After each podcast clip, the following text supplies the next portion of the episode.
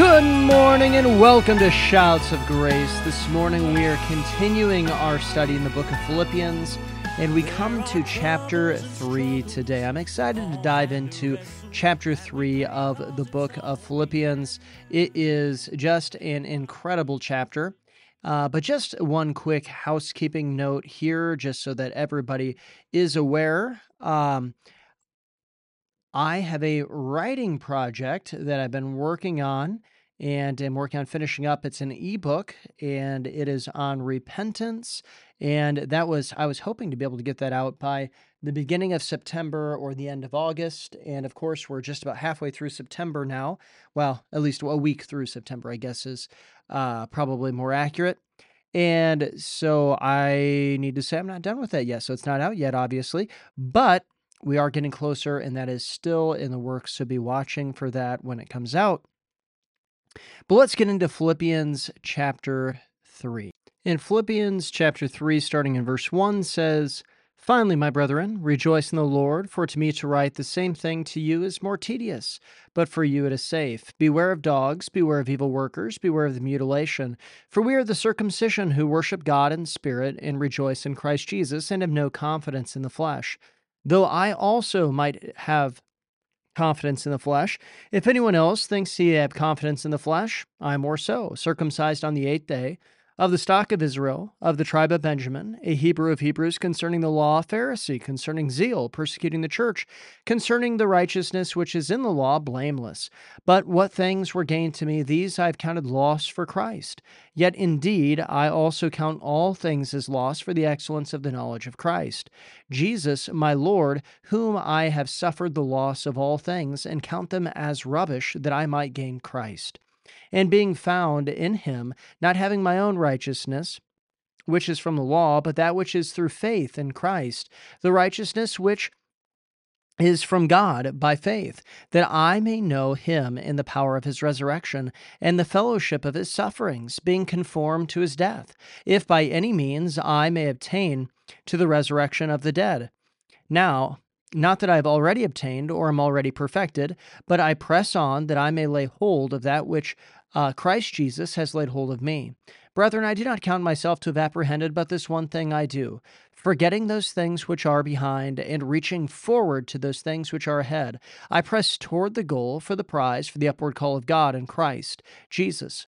Therefore, let us, as many as are mature, have this mind, and if in anything you think otherwise, God will reveal even this to you. Nevertheless, to the degree that we have already attained, let us walk by the same rule. Let us be of the same mind. Brethren, join in following my example, and note those who walk as you have us for a pattern. For many walk, of whom I have told you often, and now tell you, even weeping, that they are enemies of the cross of Christ, whose end is destruction, whose God is their belly, and whose glory is their shame who set their mind on earthly things, for our citizenship is in heaven, from whom we also eagerly wait for the Savior, the Lord Jesus Christ, who will transform our lowly body, that it may be conformed to his glorious body, according to the working by which he is able even to subdue all things to himself.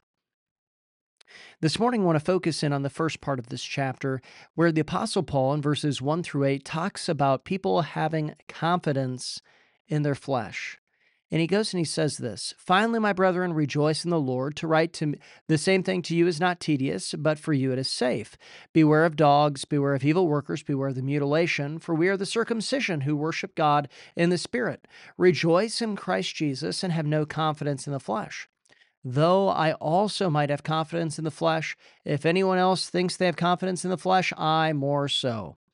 Now, before we get into or continue on here in verse 5, I want to just point out the first thing they want us to see here this morning that we're to have no confidence in our flesh. Now, this doesn't mean a, a lack of understanding of our abilities. That's not what this is talking about. This isn't going and looking and saying, look, God has gifted me in this area, but I'm going to have no confidence in where God has gifted me, or I've gone and worked hard to develop this uh, skill or something like that, but I'm not going to have any confidence in it. That's not what that this is talking about. What this is getting at here is going and telling you that everything that you put stock into, it really should ultimately be in obedience to Christ, of going and looking to Christ and saying, Look, I'm going to obey him no matter what the circumstances are. And in going in obeying him no matter what the circumstances are, whether I'm good at that thing or I'm bad at that thing, whether I am excellently skilled, whether I'm excellently talented, whether uh, any of these things, I'm not going to have confidence in my flesh. And then, of course, as it comes to salvation specifically, it's, go- it's going and saying, Look, I'm not relying on my own ability to get myself myself to heaven. I'm not working or earning my way to heaven, but rather what I'm doing is resting fully on who Jesus Christ is and what he has done for me. But I, I need us to understand something here. And, and we're going to see this as the, the chapter unfolds.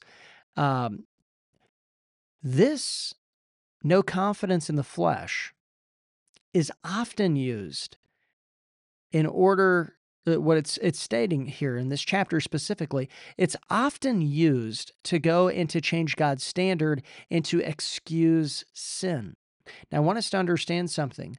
Though we are not saved by our works tells us that in ephesians 2 8 9 for by grace you are saved through faith and not of yourselves. It's the gift of god not of works lest anyone should boast.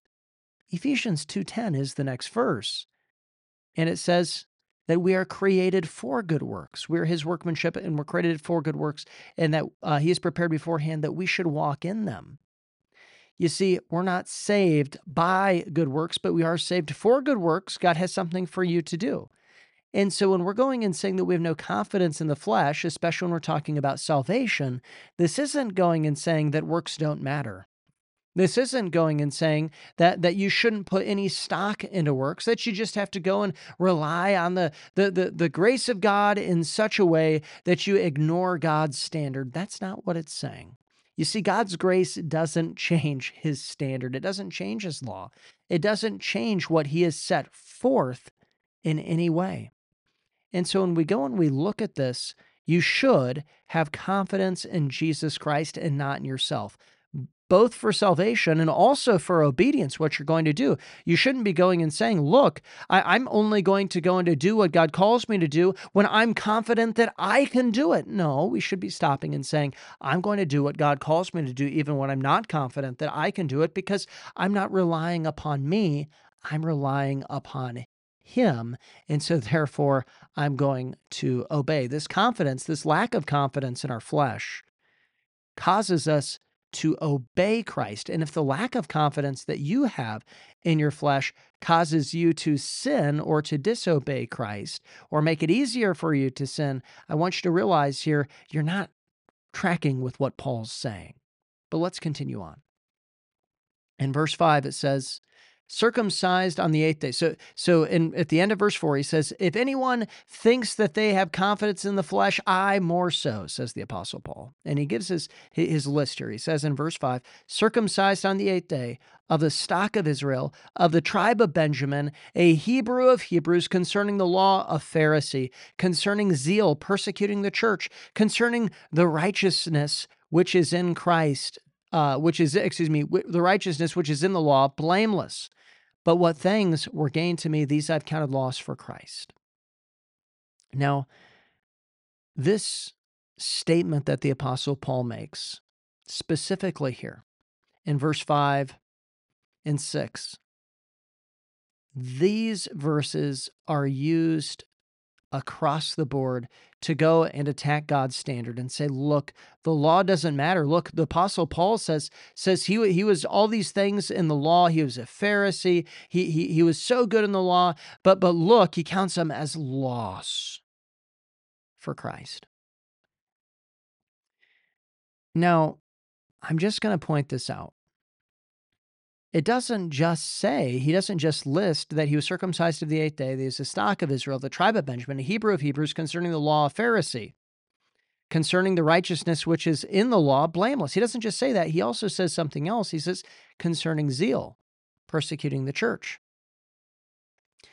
Now, I don't think this was by mistake that the Holy Spirit put that there. And here's why These verses are used to go off and often are used to go and to dismantle and to uh, to say that the law of God is no good. But that's silly.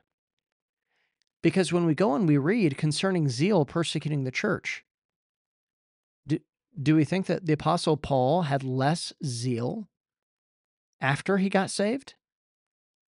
Certainly not.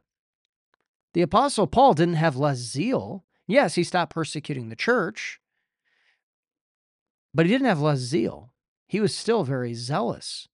He didn't count zeal as a loss for Christ. It was the context here is important of what he's saying. See, he, he didn't go and say, Look, I, I, got rid of my circumcision on the eighth day. I, I quit, ce- I stopped ceasing from being of the stock of Israel, the tribe of Benjamin. I ceased being a Hebrew of Hebrews. No, those were things he couldn't change. He continued to have those things. And he's not saying, I'm counting those as loss. I'm getting rid of them for Christ. No. There are many times that the, the Apostle Paul was what was known as a Jew, so much so that, that he had to go and remind them or, or surprise people and tell them, hey, I'm a Roman citizen, actually, too. Don't forget that. We have to understand the context. What he's going and saying is, is now I'm not putting confidence in these things. If you have confidence in the flesh, I more so. And when it goes and it says concerning the law of Pharisee, it, it, it's not that he's no longer keeping the law of God. It's not that he's no longer put, putting stock into the law of God in a sense of, of going and saying that it's the right standard. It's that he's no longer being a Pharisee who's saying, My salvation is earned by keeping the law, by being of the tribe of Benjamin, by being a Israelite, by being circumcised on the eighth day. That's why I'm going to heaven. He, he's not saying those things are, are bad. He's saying that those things will not get you to heaven. And it's true. If you were to keep the whole law, you wouldn't get to heaven if you've sinned once, and we've all sinned once, for all sin and fallen short of the glory of God. So therefore, if you from this moment continue to keep the law, that going forward, it couldn't make up from the one sin or the billion sins, however many sins you've had there, that you've had in your life before then. It couldn't do it because the law can't justify.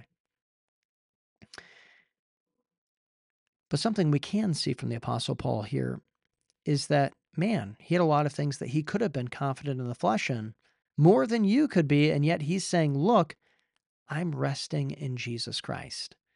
But those things which were gained to me, these I've counted loss for Christ. He says this in verse 8 Yet, indeed, I also count all things loss for the excellence of the knowledge of Christ Jesus, my Lord, for whom I have suffered the loss of all things and counted them as rubbish, that I may gain Christ. And this is the point that I want to leave us on today. What is the motivating factor for you in your life? What is the motivating factor for you in your Christian pursuit? See, it ought to be the excellence of the knowledge of Christ, to know Him and to know Him more. If your pursuit in Christianity is just merely to, to know the next theological fact, to go and to know more than your neighbor about the Bible, to go and to uh, be really good at Bible trivia night, or whatever it might be to accomplish the goal that you set, to finish reading the Bible in a year, or to memorize those verses, or to pray for so much time. I, am going to tell you right now, you're doing it wrong. You're doing it in a fleshly confidence way. Now, goals aren't bad. It's not bad to want to do well in Bible trivia. I understand that. But let me tell you where I got serious about Bible reading. It was in seventh grade or eighth grade, excuse me. We, we had a missionary who came and he proclaimed, uh, he started off by, by going and saying, Do you want to know more than your teachers? And of course, I, I was a you know snot-nosed junior higher who wanted to know more than my teachers. He says, you know, do you want to know more than the ancients? Do you want to know more than anybody who would oppose you? And I'm thinking, yeah, uh-huh, I do. He goes and he takes me, takes us uh, to Psalm 119, 97 through 100, where it goes and says, I have more uh, I know more than my enemies because um, your your law is ever with me. Your words, your statutes are ever with me. What, what, however it says it there, I don't have it right in front of me. But but he goes and he he goes through this, and in, in this it says you can know more than the ancients, you can know more than your teachers, and it has to do with with with being in God's word. And he goes and he tells all these these stories about being in God's word and uh, in in all of this kind of stuff. And and man, that set me on a trajectory to be in God's word. But but I was doing it. I was his point really that he was making that there are benefits in being in God's word, and I was just seeking the benefits, not seeking God's word. And, and so for a while, I read God's word. And I mean, I was well, was really reading it at a pretty high level in in junior high and early high school and I and I continued on doing it even after that. But I mean, I was reading 20 to 30 chapters of scripture a day between uh, between my eighth grade year and um, in my freshman year, and it was the second semester my freshman year that it struck me that I was reading all these chapters of scripture, which gave me a great benefit, but I was doing it simply so that I could know more than others, and that was the wrong reason to be reading scripture. I needed to be reading it so that I could know Jesus and know him more, so I could know God and know him more. And it was this passage of scripture right here that helped me to understand that, that convicted me so that I could see I need to be reading scripture for a better reason than to know more than other people. So, why do I say this? It's because I want to ask you the question why do you do the Christian things that you do? Is it to know Christ and to know Him more? If not, you need to consider this passage because if it's something other than that, you're putting confidence in the flesh. You're building a fleshly confidence that you ought not to. Well, thank you for listening today, and remember Joshua 1 8 and 9 as we depart. This book of the law shall not depart from your mouth, but you shall meditate in it day and night, that you may observe to do according to all that is written in it, for then you will make your way prosperous, and then you'll have good success. Have I not commanded you? Be strong and have good courage. Do not be afraid nor be dismayed, for the Lord your God is with you wherever you go. Waiting for his hand to move. Oh, but even in darkness, we hold to the promise. There's nothing we can't overcome. So that